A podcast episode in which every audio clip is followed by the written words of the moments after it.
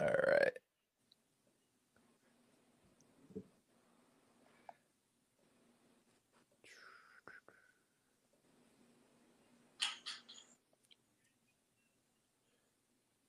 All right. So we are live. Hello, everyone. This is Danny Haiphong, and you are tuning in to a special episode of The Left Lens today. Uh, we have a very special guest to celebrate the Black radical tradition. And I'm just going to kick it to, of course, my lovely co host, Margaret Kimberley, who will introduce our special guest. All right. Thank you, Danny. Um, you know, we, we have, we know the expression of um, a man who needs no introduction. And I feel like uh, that's what we can say about Cornel West, uh, professor at uh, uh Harvard Divinity School, a best-selling author. Uh, but I, the thing I want to say most about Dr. West is that he's a man of the people. That uh, to me is the highest compliment. He is always he always goes out of his way to be with the people. Uh, at Black Agenda Report, he was an early friend and supporter. We had a, our first fundraiser back in 2012 at Riverside Church. I don't know if you remember, it was that I long do, ago. I do. And uh, uh, he was generous enough to join us, and he has that generosity when um, uh, when it comes to politics and to helping people understand politics and understand what's going on, which is so important uh, when there's so much uh, heat and so very little light. So, welcome, uh, Cornel West. Thank you so much for joining us tonight. Well, I am deeply blessed, and I just want to salute both of you all. You hold up the tear soaked, blood stained banner of Black radicalism, truth telling, and justice seeking, still with a smile on your face and with style. And you know, of course, I take a bullet for Brother Glenn. Yes. Oh, he is my dear brother. Glen Ford is one of the great, great voices of our time in terms of keeping track of the wretched of the earth. We miss Brother Bruce. Yes. Oh, yes, we oh, brother, do. It was just what what a what what courage, what vision. But Sister Nellie, of course, went to jail together. I could go on and on. But the Black Agenda report, when the history is is, is written and pen is put to paper, people say, well, who kept alive the legacy of W.B. Du Bois and C.L.R. James? Who really tried to keep alive the legacy of Victoria Garvin and Claudia Jones? Empire, predatory capitalism, patriarchy, telling the truth about class struggle, telling the truth in relation to class struggle with white supremacy, male supremacy, homophobia, and so forth. They're going to go back to Black Agenda Report. Brother Danny, Sister Margaret, and the cacophony of voices, really and so I uh, I learned so much from uh, what you all say and do, and you represent so much of the best. And even when we have our debates back and forth, I'm always learning from you. Always, you know, trying to build on the best of what you have to offer, and even on issues of God talk and religion. And so, you know, I'm tied to Jesus. Y'all tied to justice. We got deep, deep overlap anyway, and it's a beautiful thing.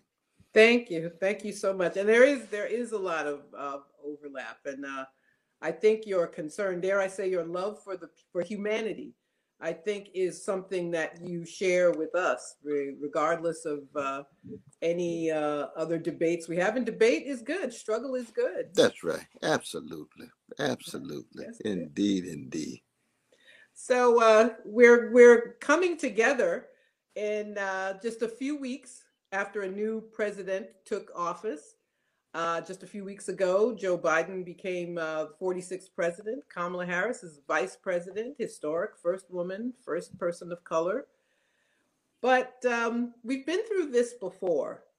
The the first, the first black fill in the blank. Specifically, we've had a black president, not just a vice president. And having lived through this already, what what is, are you thinking about now? As uh, this is something it's it's worthy of mention. That's certainly true. But um, what are your observations about this moment, about uh, the vice president and president, and where we find ourselves now? You know, for me, my dear sister, it's always a matter of trying to keep clear uh, the moral and spiritual lens through which I keep track of a decaying empire Mhm. of the organized greed that connects Wall Street to Pentagon, that connects Wall Street to its ex- political extensions of the politicians in Congress, and always highlighting the forms of resilience and resistance from those below in the hood, in the barrio, on the reservation. Uh, um, uh, uh, anywhere you find poor and working people, whatever color. So there's always a matter of keeping track of the systems that are operating, the structures of domination, and keeping track of the forms of resilience and resistance to those systems. And so the question of, you know, what skin color the politicians are, what skin color the CEOs are, what skin color the professors are, it's always a question of by your fruits you shall know them to get biblical. What kind of deeds are they engaged in? What stances are they taking? Who are they in solidarity with? That to me is always what it means to try to look at the world through moral and spiritual lens. And for me, it just means looking at the world through the lens of the cross, you know, looking at the world through the lens of one who was uh, killed as a political criminal for the crime of sedition by the largest empire of the day, the Roman Empire. And so when you run out money changers the way Jesus did, you see, that's like running out the elites in Wall Street, Hollywood, Mhm. White House, Congress, Pentagon, and Harvard, Yale, Princeton. I know my brothers from Cambridge. God bless your Cambridge connection there, brother. But and it's not individuals. We're talking about the dominant tendencies within these classes. But you're not demonizing individuals at all. You're just keeping track of the dominant tendencies, which are those of lack of accountability, greed, contempt toward poor people, indifference toward the suffering of the vulnerable. Those are evils to me Mhm. and uh, um, and the various manifestations of it pentagon militarism dropping bombs and drones those are crimes against humanity no matter what color uh, uh, the head of the pentagon is no matter what color the president is or the vice president or what have you Right. And Dr. West, you're a student of the Black radical tradition, of, of history in general. And it's quite apparent that what has happened, what happened during the Obama years, which was a very lonely time, as we say at Black Agenda Report for uh, the left. But i felt inspired and buoyed up by Yeah. you all i can Yeah. tell you that it, it, it did get lonely for a while it did. right there telling the truth now you've been vindicated yeah. Yes. that. you've been vindicated Which is true. And now we're kind of, I feel like experiencing a 2.0, almost a, a renaissance of a very similar phenomenon. And of course, Donald Trump's administration was an utter disaster in so many ways. But now we are entering a new period of Democratic Party administration. And it seems like a lot of the same kind of uh, politics are being spread where, you know, it's about what is the race of the Secretary of Defense or the Vice President rather than the policies. And so, uh, you know, what what right now? It's Black History Month. Uh, the Black radical tradition is so important for those who are really indebted and committed to justice and peace. Uh, so, what would you say is forgotten when the politics uh, of today in the United States hyper focus on what is the character, let's say, of Kamala Harris? What is her background, rather than, you know, what is the structural issues at what are the structural issues at play? Mean, part of it is I just think it's crucial to begin with the notion that any identity, racial identity, gender identity, national identity, if it's not grounded in a moral and spiritual integrity that is in fundamental solidarity with poor people around the world, then it's a middle class project. And you're just weaponizing your race, gender, sexual orientation to be included within the professional managerial class and act as if your presence in the class hierarchy, your presence in the imperial hierarchy is some great breakthrough that's going to put a smile on Malcolm X's face. And I say, get off the crack pipe. Get Mhm. off the crack pipe. Same is true with Martin. It ain't gonna put a smile on Martin's face that you end up with a black president, a black vice president, if you're not in solidarity with the people Martin died for, the sanitation workers, those in Vietnam that had to deal with U.S. imperial bombs and so forth. You see, so this is what happens when you flatten out the moral and spiritual content. Then it's just careerism. Then it's just opportunism, and mm-hmm. then the lies begin. You start lying about yourself, start lying, well, black progress is really a matter of trying to make our way up the imperial hierarchy, make our way up in the class hierarchy. It just becomes more colorful. But the suffering still remains. The suffering actually is hidden and concealed, so it becomes a justification of attacking black poor and black working people because you got the black middle class and the black elites at the top acting as if their condition is the measure of progress for the black community. And see, that's the lies we have to continually disclose and reveal. And that's the best of our tradition. Yes. That's exactly what Fannie Lou Hamer was teaching us. Don't fall for those lies. That's what Ida B. Wells was teaching us. Don't fall for this rendering invisible of the plight of the black poor and working class as the black bourgeoisie break dances to Martha's Vineyard. That, that, that, that, that's not what the struggle's about. You see what I mean? And uh, it has to always already be global, connected to the local, but it's got to have a an integrity to it. It's got to have a consistency to it. It's got to have a, a constancy to it. So you can make the right kinds of connections of peasants in Brazil and uh, Palestinians in Israeli occupation Jews who might be hated in France or Russia. You have a moral and spiritual criteria that renders a consistency across the board. Anybody who's dealing with domination, occupation, subjugation, degradation across the board. You know, it's um, it's interesting. You mentioned solidarity and being in solidarity with oppressed people, but we live in a system um, that uh, not only does not encourage but discourages solidarity. Because at the top, uh, the system functions to continue oppressing people. And uh, as we struggle, as we figure out how to move forward, uh, and we have this electoral system that is antagonistic to the needs of the people. And uh, it's a big question, and I think everybody struggles with it. Uh, this is the system we have. We don't want to just uh, go along to get along. We don't want to say, oh, well, this is the best we're going to get. Um, but unfortunately, that happens all too often. Don't, don't be a spoiler. Now with Trump, it's, well, do you want Trump? So any question, any critique is greeted that way. Uh, but we're left with this system that's antagonistic to the needs of the people.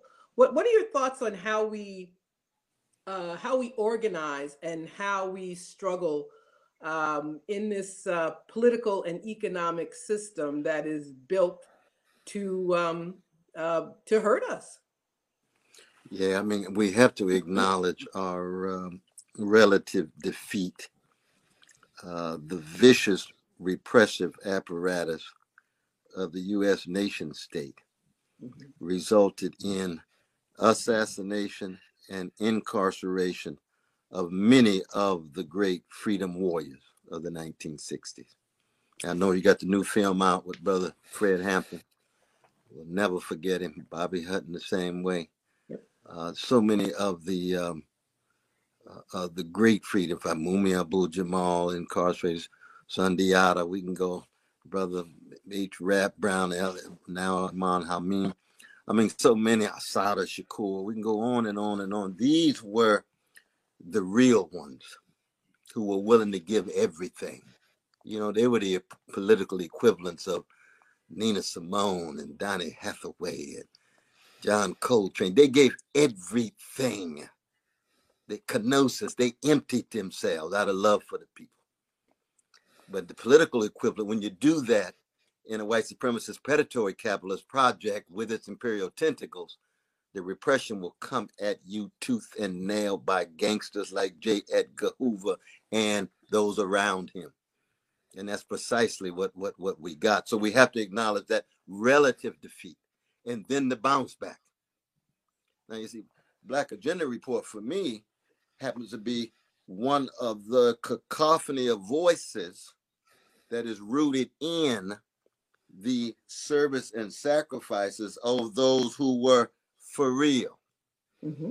And no posing, no posturing, truth telling. They say, well, you tell that kind of truth, you're not going to be popular. We ain't in this for popularity. We in this for integrity and empowering the people. And we ain't going to tell the people no lies, even if they're not ready for it. We're not going to tell no lies like, like Cabral. Tell the people no lie. Now, nobody has full access to the truth because we're human beings, but we're going to speak from the vantage point of the suffering and the resistance of poor people. Now, it means then that, and this is the most difficult thing, you have to be critical not just of the neoliberal elites in mm-hmm. high places, not just the imperial elites coming out of Pentagon, but you have to be critical of the black bourgeoisie. Hmm. That's a difficult thing. Even the popularity these days of our dear brother James Baldwin, who I love very dearly. And I used, used to see him right there in the club with McHale's, you know. And he's a genius beyond genius. But even James Baldwin, one of the reasons why he is so popular these days is because his critique of the black bourgeoisie was not a sustained one. Mm-hmm. And so the black middle classes can appropriate him in the name of anti-blackness and critiques of racism and critiques of, of homophobia and what have you because he didn't sustain his critique of the black bourgeoisie. But this particular obama post-obama moment requires fundamental targeting of the greed of the accommodation of the adjusting to an unjust status quo of the black bourgeoisie because they engage in what y'all rightly call misleadership. And so that was one reason why you all, as the vanguard, one of the very, very few, because in an Obama moment, the last thing any black person wants to hear is a critique of black success.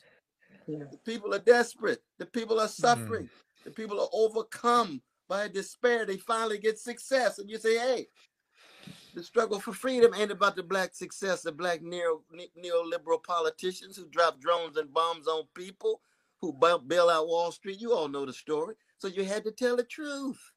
But that has to be sustained. That's that's got to become the common sense of everyday people. You see. And so you had to say it over and over and over again. So people got tired of me saying it. Oh, here come West. You just hate Obama. No, no, I hate Wall Street greed. I hate Pentagon bombs and, and drones. That's what I hate. He just happened to be connected to it. I'd say the same thing if he was black, white, indigenous, Asian, or whatever. You know what I mean? It's a moral and spiritual thing all the way down. And that's and that's what we share in terms of our internationalism. That's what we share in terms of our understandings of predatory capitalism and so forth. And uh, uh, uh, uh, and I think this moment does have some impact because my travels, and I just had a long dialogue today with some young brothers and sisters. More the young generation understand what we were talking about in a deep way, not just in the Black Lives Matter movement and all of their various diverse heterogeneous voices, but even on the block who are unorganized. Brother West, I used to hate your guts until I saw what you were talking about Give me a hug, brother. I appreciate you, man. I said, man, you pray with you. If you're religious, pray for me. If not, we just thinking good thoughts. Because we gonna be in this until the worms get our bodies, goddamn. We come from a great people with a great tradition. That's who we gonna be true to. You see, this ain't no utilitarian calculation. Try and see what's gonna work because if you push structural change too much, you're gonna backfire. Blah blah. No, no, no, no, no. Uh-uh. We're gonna be uncompromising in our truth telling but we still acknowledge we got to get some concessions. And this is very much what, you know, electoral politics is all about. Mm-hmm. You got to get concessions from the ruling class. So we push with Bernie for Medicare for all. That ain't revolution. No. But it's a major concession to decommodify one sixth of the economy to make sure that precious human beings have access to health care. So social democratic project, pushing it as far as you can do, and then trying to break the back of the uh, the two party system. Right. Uh, you know, I want to talk about internationalism, but before I do that, I just want to say that if you're watching this stream, like it, share it. We have to say it because these platforms oh, no, aren't always the friendliest. So like, share, indeed. subscribe. And you will send me the link, and I'll put it on my uh, Facebook and uh, and Twitter too. You know what I mean? Oh, for sure. We'll definitely Thank do you. that. We'll definitely send it in along. But brother Bruce. Yes, rest in power to Bruce Love Dixon. That, we miss him so much. Taught me a lot. Uh, in the spirit of Bruce, too, uh, you know, what you were saying made, made me think about how, I mean, part of my own political process was uh, a deep exploration of the Black radical tradition's internationalist roots and how there is this intentional, and we're seeing it right now during Black History Month, during a new administration, a Democratic Party administration.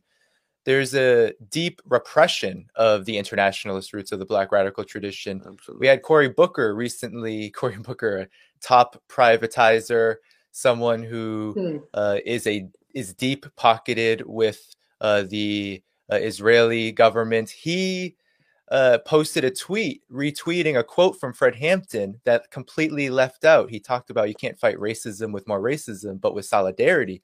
But the rest of the quote talked about how you can't fight capitalism with more capitalism, you fight it with socialism.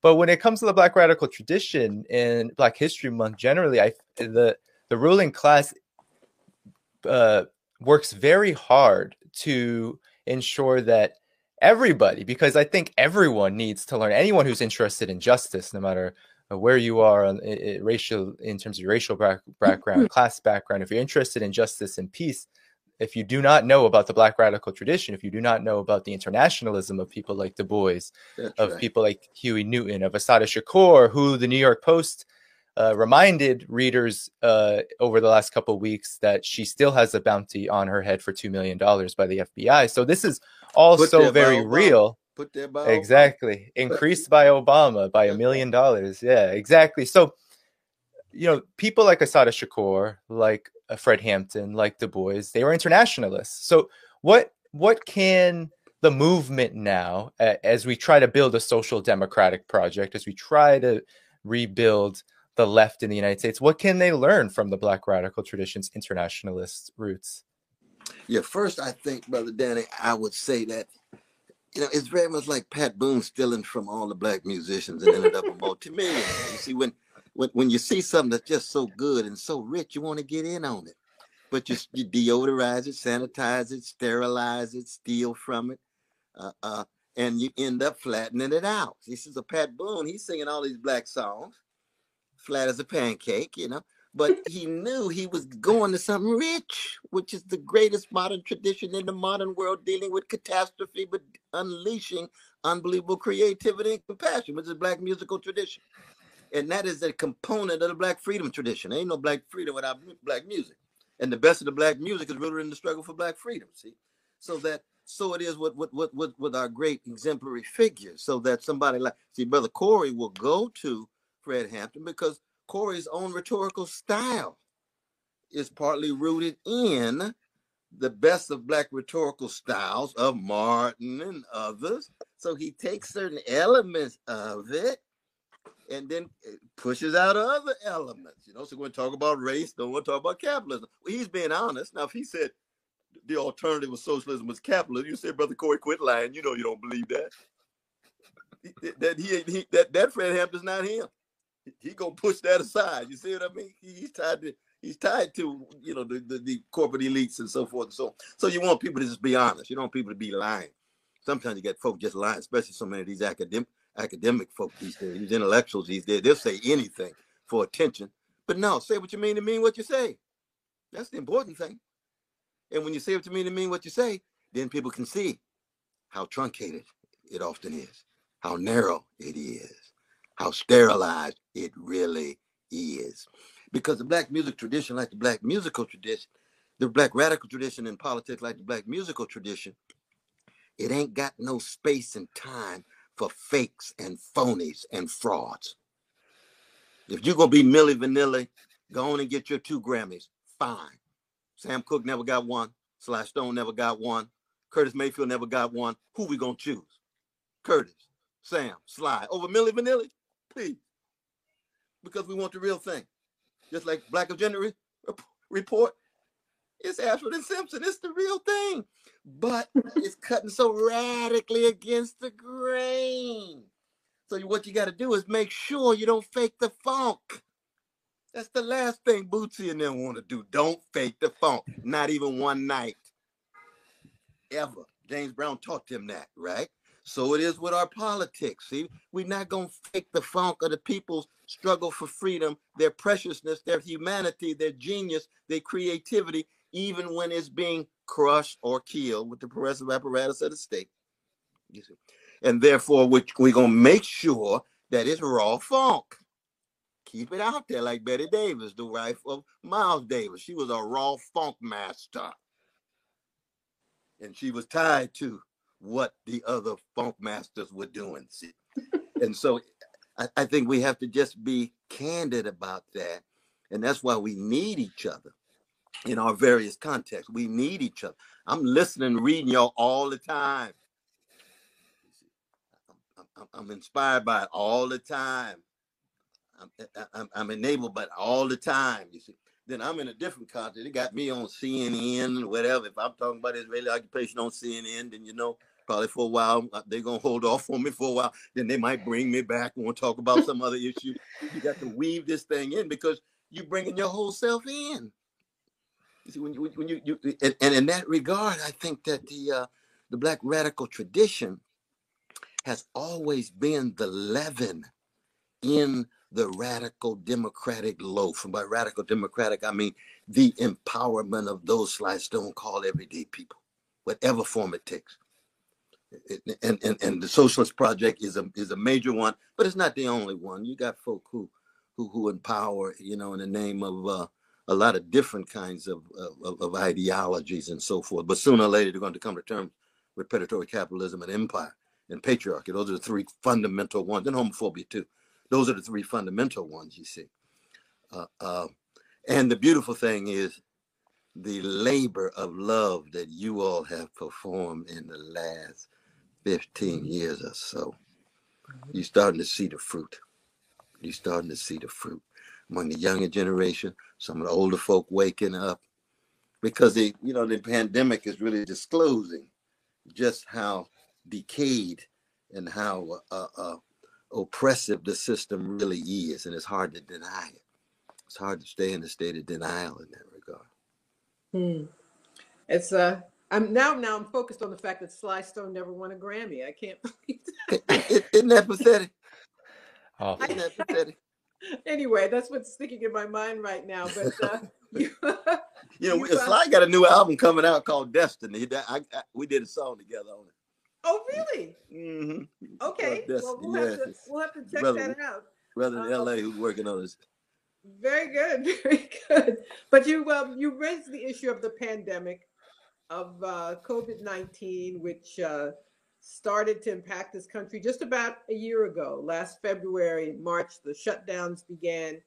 Now, nearly 500,000 dead, um, millions of people impacted who've uh, lost their jobs, lost their health insurance, if they had that at all, people facing eviction. A multitude of crises um, have uh, uh, emerged in the wake of uh, of COVID nineteen, and it tells you a lot about the country. Uh, the fact that our the death toll here is higher than next door in Canada, than European exactly. nations. China is blamed, but only has a hand relative handful of deaths with more than a billion people. I think only five thousand dead, and uh, it says so much about it. But the reaction also says so much about it that uh, um, medicine was politicized and uh, people do or don't wear a mask based on their politics. It's revealed quite a lot about uh, about this country. Excuse me. Unfortunately, Trump was blamed, rightly so. I'm not trying right. to let him off the hook. That's right. But, but I also believe that this country would have been disproportionately impacted no matter who was president. Absolutely. because of the systems we've um, been talking about. What um, what do you think about uh, COVID and what it says, what it's going to mean for us? Well, it, you know, in many ways, it's it's it's it's like the uh, public lynching of Brother Floyd Jr. in in, in, in Minnesota. That it just it, it's it, it rips off the veil uh, to be able to see the very ugly, barbaric realities of poor and working people in the American empire. And the pandemic was another kind of ripping off of that veil. Uh, and if people are not convinced that the the Medicare system uh, tied to market uh, driven profit uh, is not a crime against the American people, you can see it in this pandemic, especially if you go to the chocolate side of the mm-hmm. empire. Now, not solely because I mean each life is is precious. You know what I mean, but when you when you go to the chocolate size of poor and working class peoples and see the devastation of this pandemic, and you're absolutely right. It's not just the neo-fascist gangster Trump. Mm-hmm. It's not just the cowardly Republican Party that accommodated himself accommodated himself for so long to his neo-fascist gangsterism, but it's also the neoliberal lies, the neoliberal greed, the neoliberal indifference to poor and working people.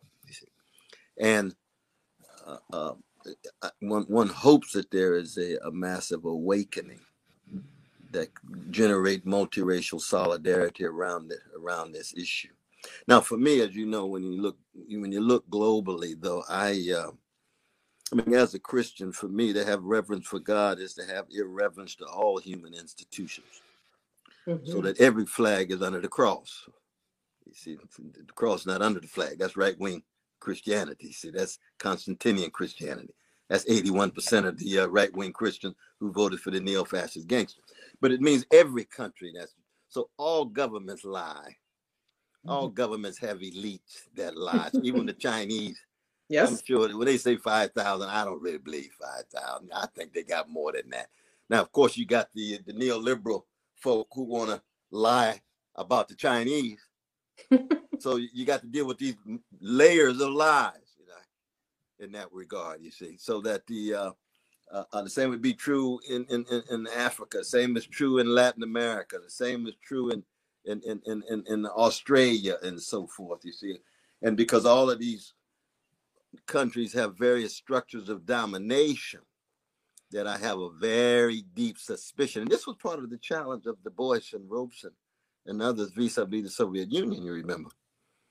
You see, how do you remain a freedom fighter against the American empire, be in solidarity with decolonization, know the Soviet Union at its best is supporting decolonization, but still tell the truth about the Soviet Union and its domination, and its regimentation and repression, you see. See, that's part of the consistency and constancy that's true that, that has remained in place, you see, so that when you have the uh, the US empire, the Chinese empire, the Indian empire, Brazil never really an empire, but trying to move into the center historical stage, but really not there. India too. You got to keep that global analysis in place that is also focused on the least of these focus on the wretched of the earth in their respective empires. And that's, I think, a fundamental challenge, the fundamental challenge that we have. Yeah, I, th- I think one of the things that is kind of troubling about this moment is that uh, there is a striking amongst the left uh, a an inability to um, respect the self determination of countries that the United mm-hmm. States mm-hmm. is aggressive toward, and that this this had a real impact during COVID nineteen, in my opinion, because mm. As Vietnam, as China, as Cuba, as Venezuela, as other countries were doing their best to mobilize and organize to contain the pandemic, the United States was actually ratcheting up its uh, aggressive policies towards all of the aforementioned countries, and even to the point of uh, placing sanctions, uh, even more aggressive sanctions on Iran uh, during the summer, okay. on Venezuela as well, making it so the world can't come together and address this pandemic. And I think that kind of narrow, and going back to what we were talking about earlier, there's this narrow reactionary nationalism that's being promoted during this pandemic. Mm-hmm. Not just Donald Trump, although he was a huge part of it, but the entire US political system is promoting this very narrow US first, US centric, US exceptionalist uh, kind of policy framework and ideological framework. So we cannot learn from countries who did, you know, uh, do it better and if we learned from other countries who did it better, not just China, Vietnam, or Cuba, but even New Zealand, we would be in a much better situation. So, uh, Dr. West, what do you think about this uh, this kind of narrow politic, narrow political nationalism, which is uh, impeding, I think, our vision of, of what we can do? Because I think that has an impact on how we organize a social democratic, a socialist, a, a radical political project here. Which I think one of the crucial things about the Black radical tradition is that it's been jazz like. It's never so dogmatic that it becomes blinding. You got to be improvisational. You got to be protein and flexible enough to learn from the best So we can learn from the best of the Cuban experiment, given the vicious treatment of the United States empire vis-a-vis Cuba. Doesn't mean critiques of Cuba not real. When I went there and I looked and gave spoke to the parliament, didn't see no black folk. I say, hey, white supremacy got to be operating in some way. Of all, you can't say that. We we, we conquered racism. No, no, no, no. Let's just be honest about it. I don't. I'm not saying that in order to prop up the U.S. empire. I'm saying that because I'm concerned about black folk in Cuba. I'm in solidarity with Cuba when Cuba's doing the right thing with health care and so forth and so on. You see, but you still got to challenge racism. Well, well, no, you can don't deny it. I've been in the country, been denying it for hundreds of years, but you're making great strides, especially given the fact that they're trying to crush you mm-hmm. and they're trying to kill Castro and so forth and so on. And that's what I was raising the point about Robeson and, and, and Du Bois vis-a-vis Soviet Union. Iran was the same way, right? We, we, you got to be honest about the repression and domination in Iran. At the same time, you recognize that we can learn something from their experiment. We can learn much from how they've come to terms with dealing with the pandemic and so forth. And the, the, the, the, the distinction between a right to self determination, which means that they ought not to be invaded, occupied, uh, pushed off the, the face of the earth like they tried to do Libya and so on.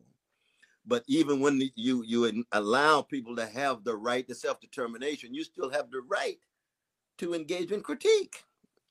Mm-hmm. Right. Because that's what it has been internationalist. You know what I mean? And that's true anywhere around the world, in Latin America, in China, and so in Russia, and, and, and what have you. So that you got to shatter the narrowness. Because you see, when you a jazz like black freedom fighter, you, you like Mary Lou Williams. Mary Lou Williams is playing some funk on Monday. She's playing a Catholic mass on Sunday. She's playing the most beautiful melodies on Wednesdays, and on Thursdays you don't know what she got up her sleeve because she's improvisational, but she's pulling from the best, no matter what. Now, of course, in the United States, you know, it's just so difficult to get beyond the Amerocentrism which is the parochialism of so much of the American left. Uh, uh, it's just a, a, the narrowness that you talk about. But not only that, but you see, the, the American left uh, at its worst just suffers from a failure of nerve. Mm-hmm. just scared. You know, you, you raise the issue of the Palestinian cause and vicious treatment of precious Palestinians Israeli occupation. And people say, well, we can we can be strong on certain issues. We don't want to hit that issue. Hey, this is not anti-Jewish, anti-Semitic at all. Keep the moral and spiritual standards high, but you got to hit it head on. But the cost is so heavy. The cost is so heavy. Well, Robeson was under house arrest Du Bois was under house arrest. Claudia Jones was sent out of the country. Yes, Assata is now. Yes, that that's what it is. It, it is a cost. I mean, as a Christian, it's the cost of discipleship. Jesus went straight into the temple. What was the temple? The thing had five. They had five hundred military troops. It was where the bankers were. It was where the intellectuals were. The courts. It was huge. The biggest edifice east of Rome. That's where he went to run out the money changers. Now you don't see that picture of Jesus on any walls of churches. Nope. Mm-mm. Not at all. Why? Because the cost is too much. Of the churches themselves, of the folk in the churches. You see, you, hardly talk about have that kind of talk in the universities because the cost is too much. They got moneyed interests, they got donors, they got benefactors. The political economy. That's why people are so scared of Marx. Ain't got nothing to do with his Europeanness, Jewishness, coming from the Rhineland. He's hitting the political economy that sits at the very center of the greed and the lies and the contempt and the hatred.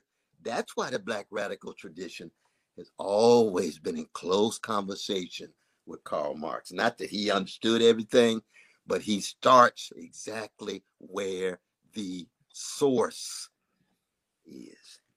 And that is a fundamental challenge. And that's true for any, you know, for, for any any empire. You start right where the elite are rooted in reproducing themselves economically, socially, ideologically, religiously, and then boom, here come Jesus. Run these mother huckers out.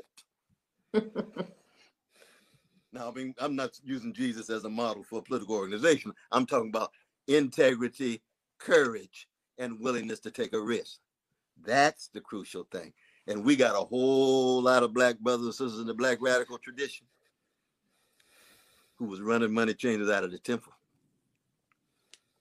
And some of those and money changers are black. Uh, yes. Running them out too. Now, by running them out, what I mean is fundamental accountability, fundamental answerability, they taking responsibility, and then making sure that the poor and the working class people who suffer as a result of their greed and silence are able to live lives of decency and dignity. Yeah, it's so important what, what you just said about the uh, failure of uh, nerve, the lack of nerve on the left. I've, I've thought about this since January 6th, since the Capitol riot. Oh, yeah. And I've thought about the fact that you couldn't get, it would be hard, we'd be hard pressed to get a similar number of people in Washington. I'm not saying to do the same thing, but even to go and protest, even to be heard. Now, we did see it last year. You talked about George Floyd and how the killing reverberated around the country, around the world. Right, that's right. Um, and uh, but for I think for a variety of reasons, um, that energy dissipated. I think it was the election. I think electoral politics sucks a lot of energy uh, out of our movement. But uh, I would hope that people don't have to be killed by the police in order for the left to be in movement and uh, to get some of that nerve. Uh, we need some of that spirit of defiance that um, uh, people who we otherwise don't agree with, uh, some of that spirit of wanting to uh, impact the system to make a change that we want to see. We need to have that uh, on on our side as well, but it seems That's to so be true. harder. But you know, my dear sister Margaret, I felt that in an intense way when I was down in Charlottesville. Mm-hmm. That we were there. We right up in front, just inches away from these uh, just dead up sick neo-fascist KKK brothers. And when I looked in their eyes, I saw the joylessness, I saw the hatred, but one thing I did see was they were willing to die. Mm-hmm. They had their guns, they had their mask on, they had their ammunition, they had their security. And you see, that kind of courage I identify with. They just happen to be thugs and gangsters with the wrong cause. If we had on the left courageous folk willing to fight and die like that for radical democracy, for empowering the poor people, for fundamental transformation. It's a different situation. See, they got over a thousand white supremacist militia groups in America. They ready to die.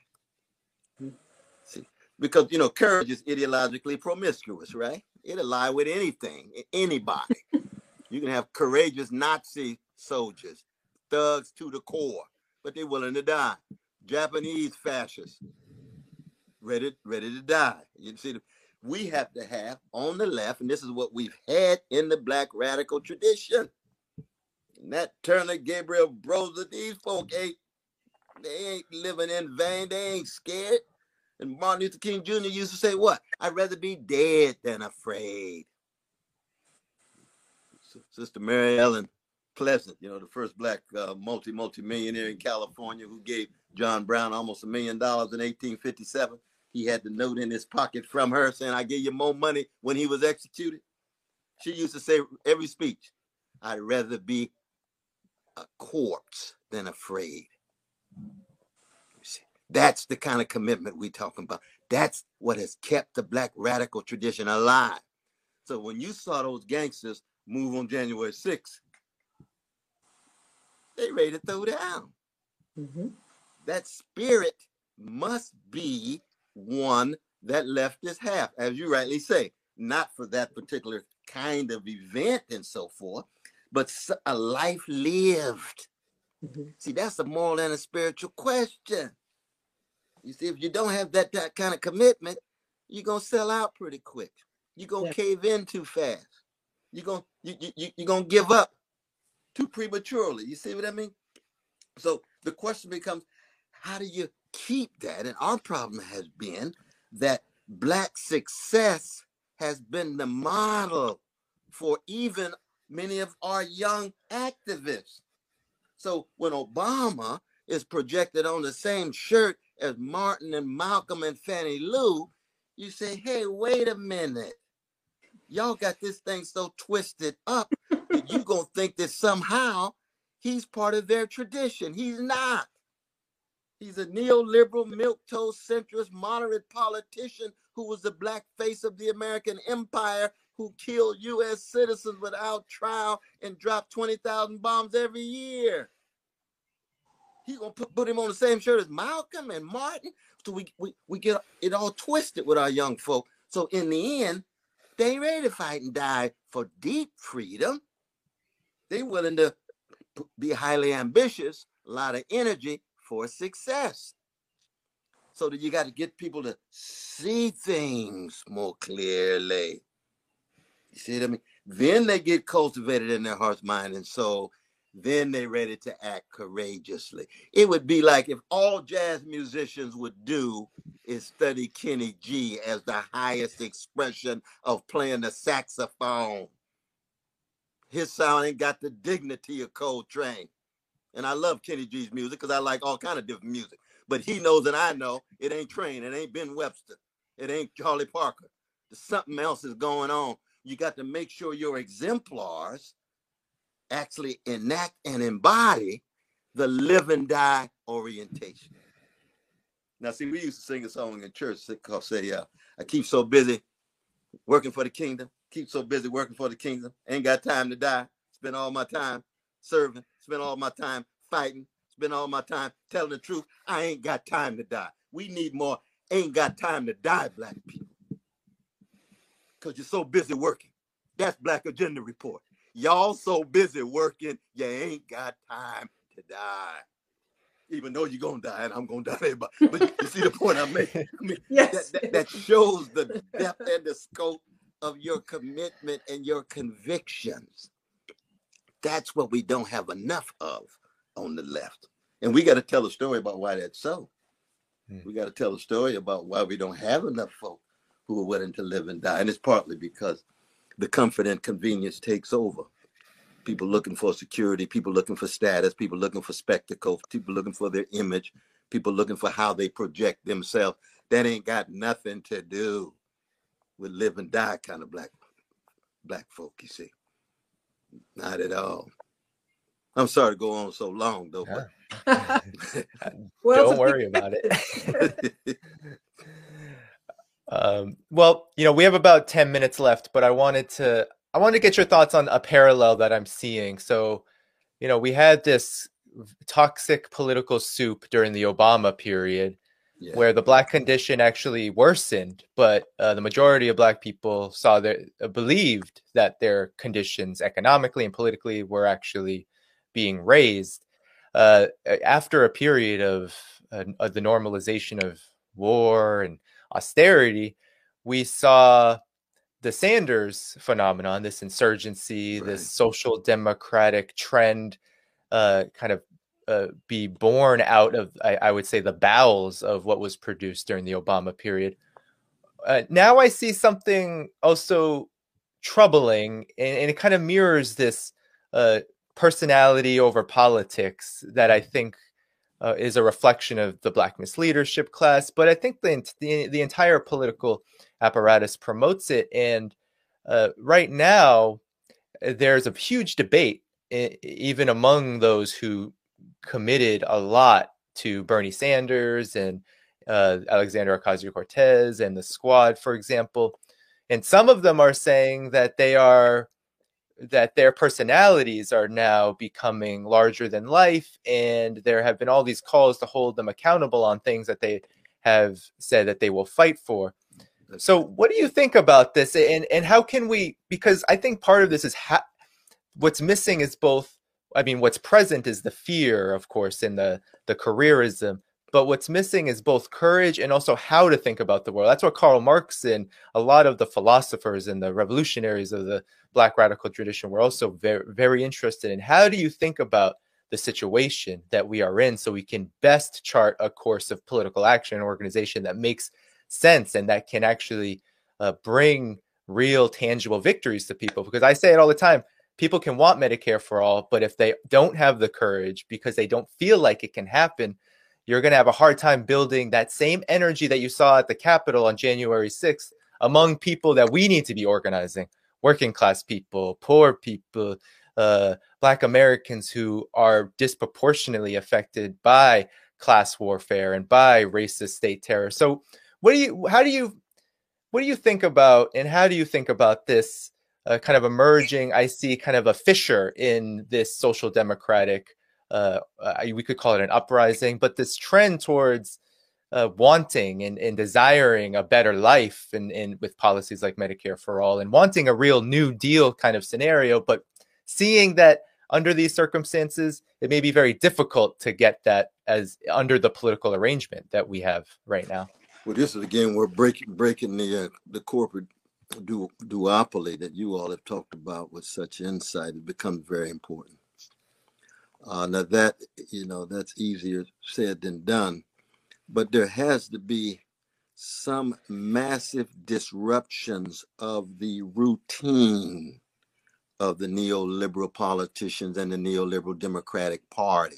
The, neoliberal, the neoliberal Democratic parties, the corporate wing especially, they're trying to more and more colonize and domesticate the progressive wing to bring them in mm-hmm. as the fig leaf.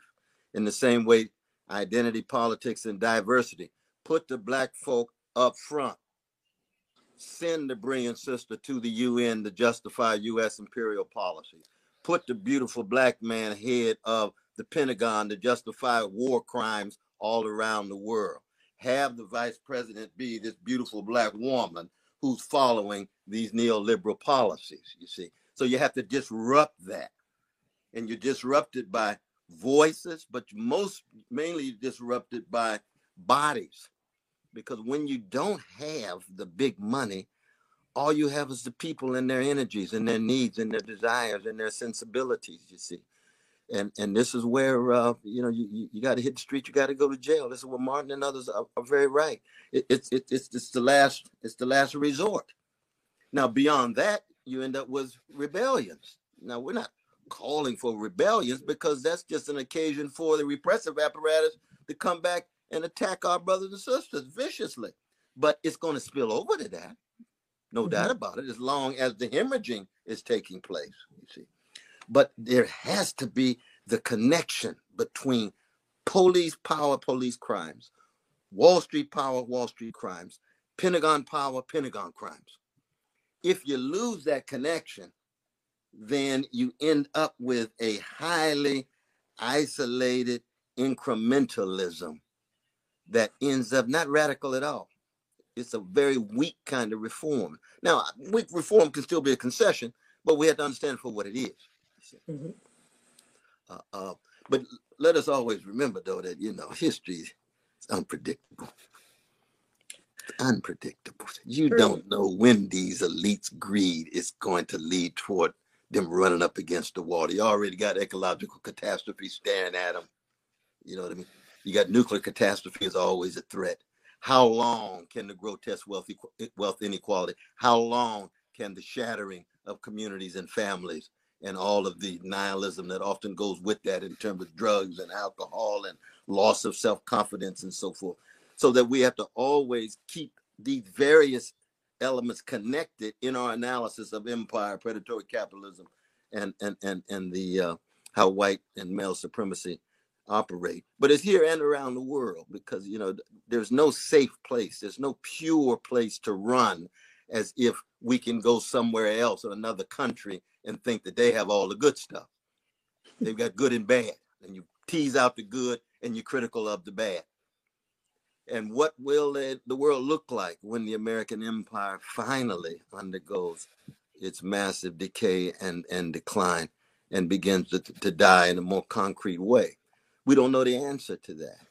We just don't know. We, we hope that some kind of radical democratic project can emerge so that we uh, you know preserve the best in terms of rights and liberties right now our very liberties are being are being attacked you know they're trying to mm-hmm. get a lot of left voices off the internet they're trying to get yeah. Black Agenda Report off the internet is that right well we've uh we've already experienced some of that uh yeah uh Rush, the russiagate fraud began and we were on Absolutely. this list of PropOrNot list of people who were too friendly to russia and we saw this decline um, us and uh, uh, many other groups too. Now they're just kicking people off. Now and, they're just kicking folks. So we yeah. got to defend your right to raise your voice, and that's just within the liberal political establishment of, of fighting for liberties. You see, you know what I mean? Yeah. And same yeah. with my own voice. You know. Yeah. So thanks for nothing. Uh, thanks for nothing, liberals. I guess is is uh, is the way we can describe it. But uh, I want to uh, thank you. We're almost uh, out of uh, of time, but I, I just wanted to uh, uh, amplify what you said about the unpredictability. Everybody wants to, of course, it's comforting to think that uh, we know what's going to happen. That's right. But uh, we're living in the collapse. You know, people Absolutely. seem to think that it's going to be like a science fiction movie and there will be some event. We're living with it. We're seeing it uh, in real Absolutely. time. But I, I think, as you've been saying, um, we have to be truthful about it at the very least. Uh, we have to talk about what we are seeing and be in solidarity with others. And uh, that's why we're so appreciative of you because you are always in solidarity with the truth tellers. The wretched of the earth in every corner of the globe, no matter which empire they're in, we are in solidarity based on moral and spiritual sensibilities. No matter how secular you are, it's just you love poor people, no matter who they are. I mean, love in the sense of concerned about it, care about mm-hmm. it, you know what I mean? You love working people. You know, you don't hate the rich, but you know that the basic tendency is to view life as a gold rush and worship the golden calf. And that, that leads toward the worst. No, we got something grander. We talking about a love, we talking about a justice, we talking about a sweetness, and we talking about beauty and style. The black radical tradition, like the black musicians, got a lot of style, given all their commitment to fighting for freedom. Fred Hampton, that brother had style, put a smile on Donny Hathaway's face. The way he walked and talked. So it was not just the politics, it was the politics and that black style and that substance of revolutionary change and that fortitude and his willingness to live and die for precious everyday people. And he's not the only one. I mean, we we got Eric yep. and we can go on and on and on. I say the same thing about Sister Margaret. I say the same thing about Brother Danny. I say the same thing about Brother Glen and the others. Even as we wrestle with how we analyze and have our critiques of various nations and so forth, in the end, we go down swinging like Ella Fitzgerald, Muhammad Ali. They're gonna have to crush us because we're gonna be swinging. It don't mean a thing. got that swing, and that swing got a sting in it. Poof. Ideological, analytical, spiritual, moral, political, collective.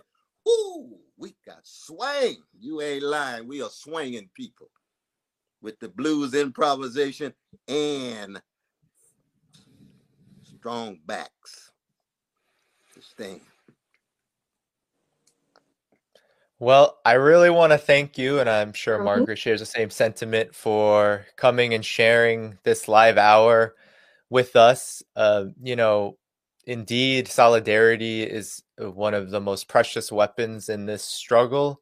And that includes solidarity with independent media that is facing mm-hmm. the onslaught of Absolutely. repression I actually, uh, real quick, uh, when I was uh, asked for articles um, recently for, from Black Agenda Report, I searched my name on Google, and you find that Black Agenda Report is actually not even the first. I've written for Black Agenda Report for om- nearly weekly for uh, almost eight years now. Yet it was not at the top of the Google uh, search page because of the last few years. We've seen this repression of the algorithms and it's building up to straight mm-hmm. censorship of take deep platforming and using the white nationalist uh, escalation in the United States as a proxy to to suppress us. So we have to be very careful and support all of our work um, here that we're doing. So if you're here on this channel right now, subscribe and like, and you can of course donate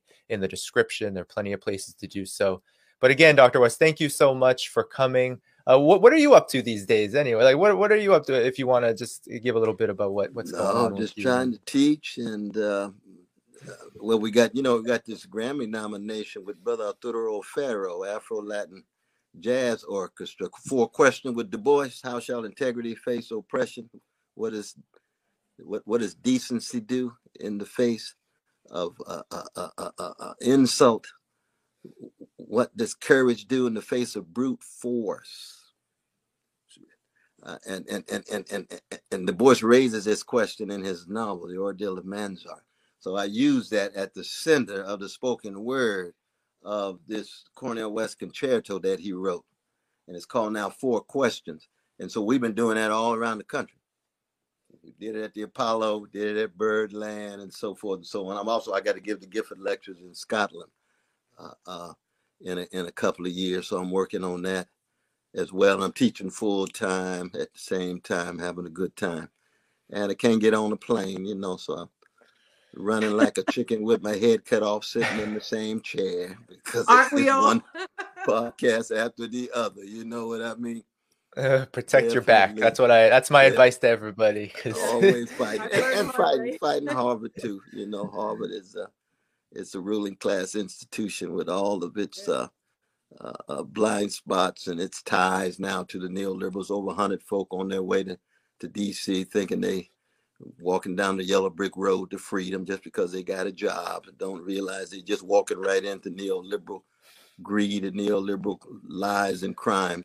So they have to be critical in the midst of that kind of um, a Harvard connection with the neoliberal celebration. You all see this all the time, the sense of uh, mm-hmm being so overwhelmed by uh, Biden, given his war crimes of mass incarceration, invasion, occupation of Iraq, and unleashing of Wall Street greed with the repeal of Glass Steagall, and uh, we can go on and on and on. So you have to tell those truths in your own context, and then continually stay in conversation with others. But see, we're talking to you all, you know it's it's it's it's it's an empowerment to know that you cutting so radically against the grain in terms of uh, highlighting the plight of poor people uh, uh, uh and, and working people and uh, and we push each other you know what i mean yes we Yes, we we we we push each other. We just want to be consistent with anybody who is suffering. And how do we understand what they're up against and how they can overcome it? And uh, and these days, where things are so polarized and gangsterized and balkanized, everybody got their little issue in their little silo and think they so radical. You say, no, you up against systems. you gonna need solidarities across nation, across race, across gender, right? But it's gonna be rooted first and foremost, at least for me, on the chocolate side of town. You see, you can ask me to play Beethoven, but you're gonna hear some Coltrane in my saxophone rendition of Beethoven. That's what I'm bringing to the performance. You see what I mean? Roll over Beethoven. Chuck roll Berry. over the Beatles. Right, exactly. Our working class white brothers, brothers, the Beatles coming out of Liverpool, grounded in the genius of Delta, Mississippi. Robert Johnson, Son House, and the others. They were very explicit about that. Roll over Beethoven. Well, no, Beethoven's genius. He got something to say. We can listen to Ninth Symphony. We can listen to Opus 131. It's profound. But if I got to play it, you're gonna hear some James Cleveland up in there. oh yeah, you're gonna hear some Aretha up in there in terms of the version and the take and the riff that I'm gonna put in there. Because that's got to be true to who I am.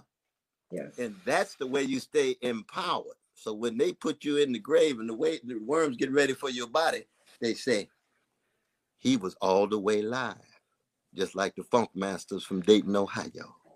There you go. He was all the way live till the end. That's the black radical tradition at its best. Thank you. And thank you for Man. mentioning my, my dad's hometown. Oh. Yeah.